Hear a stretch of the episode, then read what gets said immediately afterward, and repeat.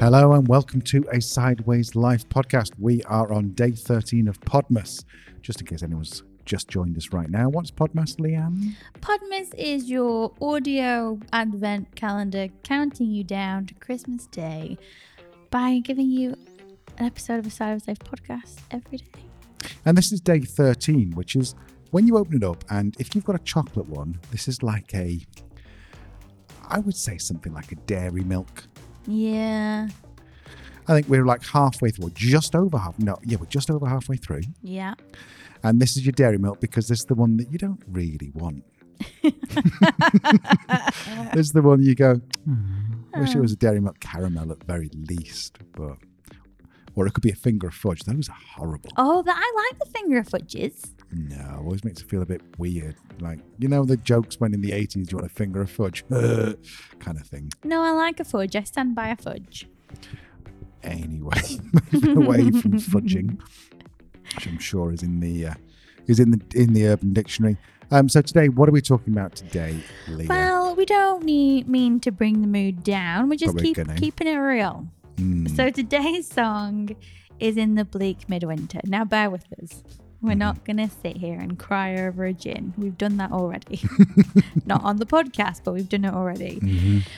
But the reality is, when you live in Southern Europe, during the winter months, it ain't all that. It really isn't. So today we're just going to have a little chat about the realities of living in Southern Europe during December, January, February, how we how we try and get through it, how we cope, the good, the bad, and the ugly. Now, if you lived in somewhere like Cyprus or Southern Greece or even like Andalusia or yeah, somewhere like yeah, that, yeah. then it might be okay. But when you've been on holiday and it's like thirty degrees and you're like, oh my God, wouldn't it be lovely if we lived here? The reality is that over winter, it's fucking cold. Mm. And it's not just cold outside, it's cold inside because you see the houses are generally built to keep the heat out, mm-hmm. which is great. And that's what you want in May, June, July, August, September. Absolutely. And it, and it's the contrast, you know, like we were saying today, like we're in we're in Istria now, as you know, southern tip, near Pula.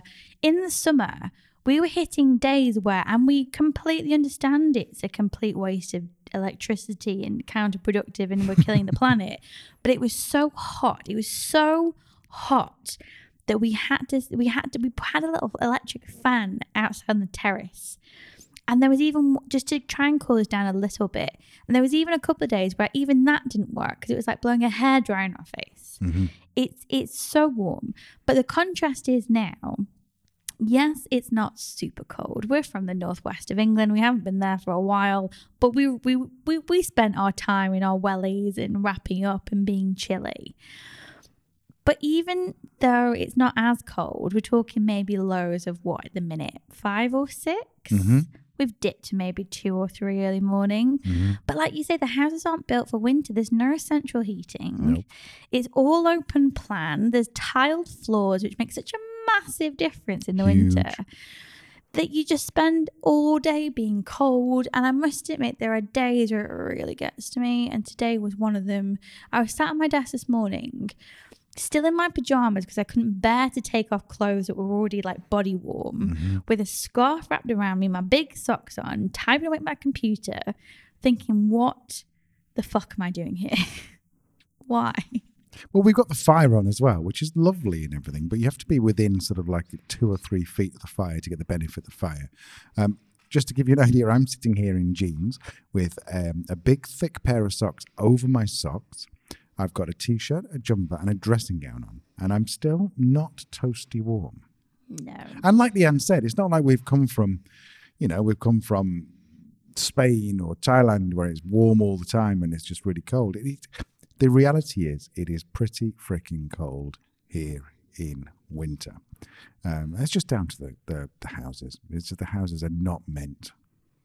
Now, I mean, the weird thing is that the colder it is, so for example in Maribor in Slovenia, probably mm-hmm. places in Croatia where it gets to minus four, minus five, the houses are built Yeah, we spent three, four months in Lithuania over lockdown, which was majority last winter. Absolutely fine. We spent lots of time in Prague in apartments. Absolutely fine.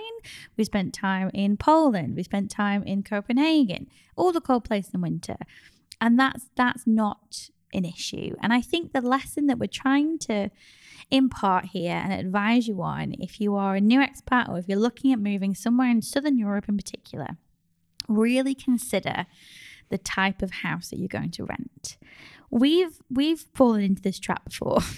So when we were in Andalusia, and we actually first started trialing a, some kind of digital nomad life. So we were staying uh, near Estepona on the beach in our what we call our dream house two point oh, one point oh. First dream house, wasn't it? Yeah, one point oh. Stunning. We only left because the landlord sold the house. And we, we did all right there because there was an open fire. It was open plan, but, you know, southern Spain doesn't get that cold, so it wasn't too bad. So then we spent a couple of months traveling around Andalusia and ended up in September time in a place called Rio Gordo, which is about thirty kilometers north of Malaga in the hill, significantly above sea level. You're talking at least four degrees lower in temperature compared to the coast, at least. So we were staying in this beautiful farmhouse in, in a beautiful valley over September. We were chatting to our Airbnb host. We said, just curious, you know, is it free over winter? She was like, yeah, absolutely. And we'll give you a really good price. Now, when she says a really good price, she gave us a freaking awesome price. Mm-hmm. We paid four hundred fifty euros a month. And that was back in the day, one point four euros a pound. So it was about three hundred twenty quid a month. That included bills. Including bills for a four-bed farmhouse. farmhouse, little garden, a little plunge pool. Yeah. That also had an open fire. It did. So we were like, yeah, sure, what's the worst that could happen? Mm. And went back at the beginning of November and basically spent three months in twenty layers of clothing because this place was so cold and damp over winter. It was such a contrast to the summer. And since then, we've been very mindful of the type of houses that we choose, how they're going to be heated. Ideally, you want somewhere that has an open fire and heat, built-in heaters as well, because even with that, it's it's it's quite chilly. Underfloor heating is definitely a must if you're looking at somewhere like Maribor, which is above sea level.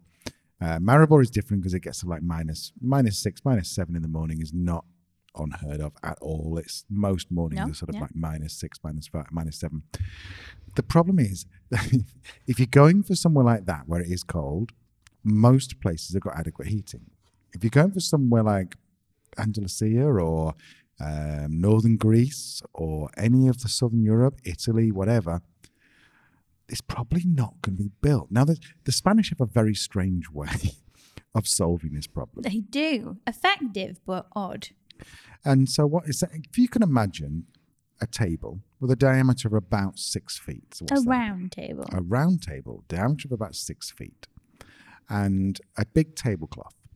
And then underneath that table, there's an electric heater. Okay, so far so good. And the idea is that when it go, when the sun goes down at about six o'clock at night, you and your family sit around this table, put the tablecloth over your legs, and the heater heats you. Which you think, well, that's a little bit odd, until you actually really think about the mechanics of that, where you're sitting with your family every single night from six p.m. to when you go to bed, ten, eleven p.m., staring at your family, mm. probably playing some kind of weird card game. I mean, when we first moved into our place in, um, we call it Dream House two point oh um, in uh, Colmenar, which is uh, east of Malaga. It's the one Leanne was just talking about. Well, no, it was a different one to Leanne was just talking about. Um, and we walked in and we, we moved to that and we're like, oh, can please get rid of this. We don't want this. And they couldn't believe that we didn't want this. I love my wife very, very much, but I don't want to sit for four hours every single night with a tablecloth over my knees looking at her going, well, what the fuck do we talk about now? Mm-hmm. Absolutely, but the practicalities are if you're renting a house all year round and you're in a southern European country, look out for heaters. Look out for if there is an open fire.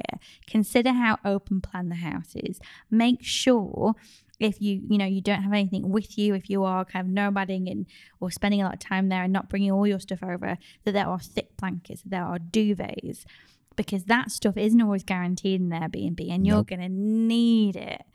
Um, yeah, and just be willing to to go and do a massive haul at the beginning of November for all like the woolly jumpers and warm socks you can possibly buy. Socks, I mean, I know we I know we sound like such old people, but you need a thick pair of socks because that, I mean, you know, we sit and work upstairs and it's lovely and we have the heater on, but still it's a marble floor. It's a relatively large space. Um, and we sit here and Leanne's got like the vent for the fire. So when the fire's on, it pushes the air. Oh, it's lovely, yeah. Into, into the end. But I sit only like maybe four feet in the desk next to her. But Jesus Christ, my feet are cold. Did you buy the window as well? You got to yeah. think about that, what the window's like. Are they double glazed? Are they not? You don't often get double glazing in Southern yeah, it's Europe. True. It's true. The drafts are real. Yeah. So we're not trying to put you off. But what we are trying to do is say that after what? This is our eighth Christmas living, or eighth, eighth winter living in Europe. And don't assume that it's going to be lovely all year round. And in fact, the cooler the house is in the winter, in the summer, which is great, it's very likely the cooler it's going to be in the winter. Yeah. Yeah. And if you do have, you know, the luxury of being able to travel full time, digital nomad it, when the world starts to open up again or travel responsibly within the current restrictions. For us, I, particularly since we left Spain, I would definitely, through choice, obviously Croatia wanted to spend a full year here, but if we're moving around, my choice in these months is to go north. Go to the places that are colder, mm-hmm. but are built for winter. Like when we were in Latvia that time, like you, you couldn't, if you were indoors, like you were stripping off like the mm-hmm. eight layers that you had on because it's minus twelve outside because it's so warm and cozy. And that's that's the beautiful thing about winter, isn't it? When it's cold outside, your cheeks are all tingly. You go in, you're warm, you sit by the fire. Beautiful. So for me, if you've got the luxury of moving around, I would go north. If you've got the absolute luxury, like we used to before Corona, mm. Alan and I's main, Alan and I's main coping mechanism to avoid winter in Europe, because let's be honest, even as far south as you go, it's still not warm, warm. We used to go to Southeast Asia. We just used to just chase summer for three months, and it was it was marvellous. Oh. It was. So kind of our, our the way that we did things would be... Um, all the way through to November, maybe middle of November, we'd brave a, li- a few weeks of, of Christmas, uh, sorry, of, of coldness. We'd go back to the U K for Christmas and then we'd get on a flight mid-January and we'd stay for three months over in Thailand, Vietnam, Laos. Um, no, maybe not Vietnam because northern Vietnam is pretty cold.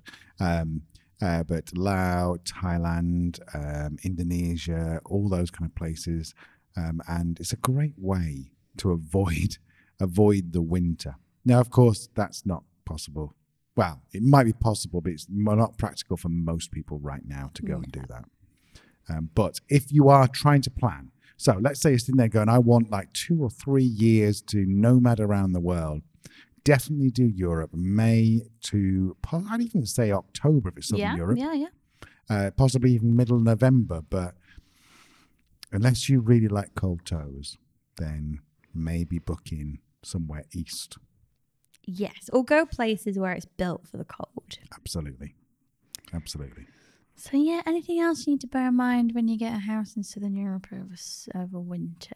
Mm, I guess the only other thing that we have experienced from time to time is that rents can be cheaper mm-hmm. over the winter mm-hmm. period.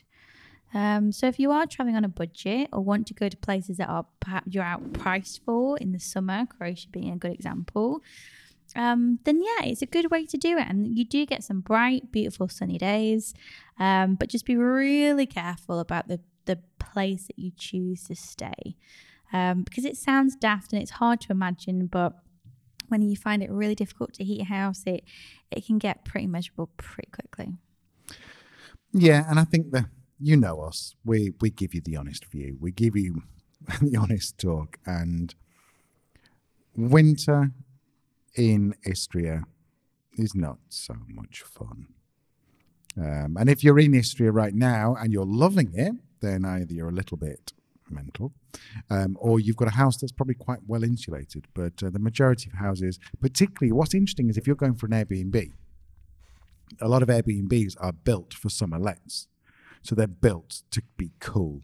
And there's, you know, there might be the odd electric heater knocking about here or there because they don't tend to rent them out. So when you look on Airbnb and you see a place in Southern Europe that is three hundred, four hundred euros a month um, for Christmas, you might think, what a bargain. But just consider, just consider that actually, is it, has it got heating? Has it got air conditioning that converts to warm? Has it got underfloor heating? Is it just going to be a little bit cold? Yeah, or, or you know, just, just add it into your budget to go and get electrical heaters. We have we've had like the the big gas heaters, like off of your grand's house in the sixties, um, with the you know fueled by the gas canisters, like the infrared one kind of things. Um, you can get by. They're going to be fairly expensive to run, so you need to factor that in as well. I guess that's another thing to factor in is actually, even if you do have the air conditioning that pumps out warm air, that is pricey to run. Mm-hmm. So I guess if you're an Airbnb, your bills are included, laughing, but that's another thing maybe to make sure if you are going to an Airbnb in winter is that your bills are included. So any way that you can heat the house, you're not having to pay extra for. Absolutely.